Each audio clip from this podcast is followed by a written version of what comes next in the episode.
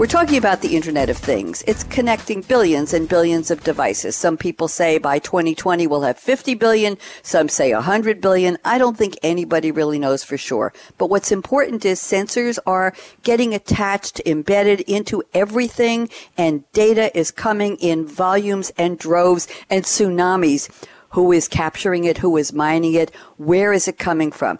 One question is, where are these devices? Where are these sensors? We're going to talk today about something called spatial analytics, which is at the heart of GIS technology, global information systems. And we're going to answer some of these questions and more, giving a context to what in the world is going on with IoT. I will welcome Robert Godfrey, Data Analytics Manager, Research and Development at Florida Crystals, Steve Benner, Senior Advisor at Cybertech Software and Systems, Inc., Leandro Rodriguez, General Manager Americas for Esri, and a colleague of his at Esri, Doug Carroll. Looking forward to the near future, I think where we're going to see with these IoT devices is there's going to be more of a focus on artificial intelligence fil- doing the filtering and the analysis for us. Some of the the minor or the, the less intensive tasks will be pushed to the edge of the network. It's called edge computing. And um, this filtering will take place actually out there in the field. And then we'll be able to take the some of these analytical results and the aggregated data, and then that will go back to the cloud where the heavier analyses will take place. You're going to have devices and sensors that are be doing the work for you.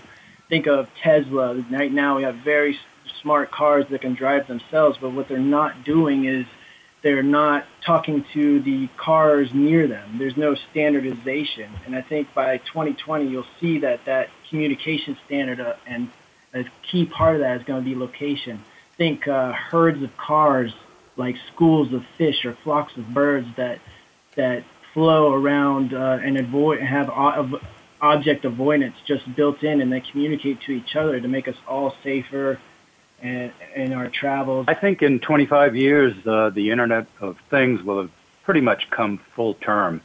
Uh, the devices to measure things are smaller and cheaper. You're going to see them in everything, not just your toasters and cell phone and everything that you have today, but they're going to be embedded in the cement in bridges, uh, always checking stress, and the IoT isn't going to be, uh, you know, a real hot topic anymore. I think things will turn to ah. IOY, the Internet of You. I'm sure that if I take your audience and I ask them, do you have a location strategy today? Does your business have a location strategy today? It's going to be a lot of uh, um, shiny eyes in, in nothingness, but I think that's going to be more of a positive answer in the future. Location is going to be much, much more pervasive on how we make decisions, how we run companies. We're going to see more maps in, in, dashboards and more sensors on critical infrastructure. I want to thank our four panelists Robert Godfrey at Florida Crystals, Steve Benner at Cybertech Software and Systems, Leandro Rodriguez, and Doug Carroll at Esri. Here's my call to action fasten your seatbelt wherever you are. Maybe there's a sensor in your seatbelt now. What are you waiting for? Go out and be a game changer today.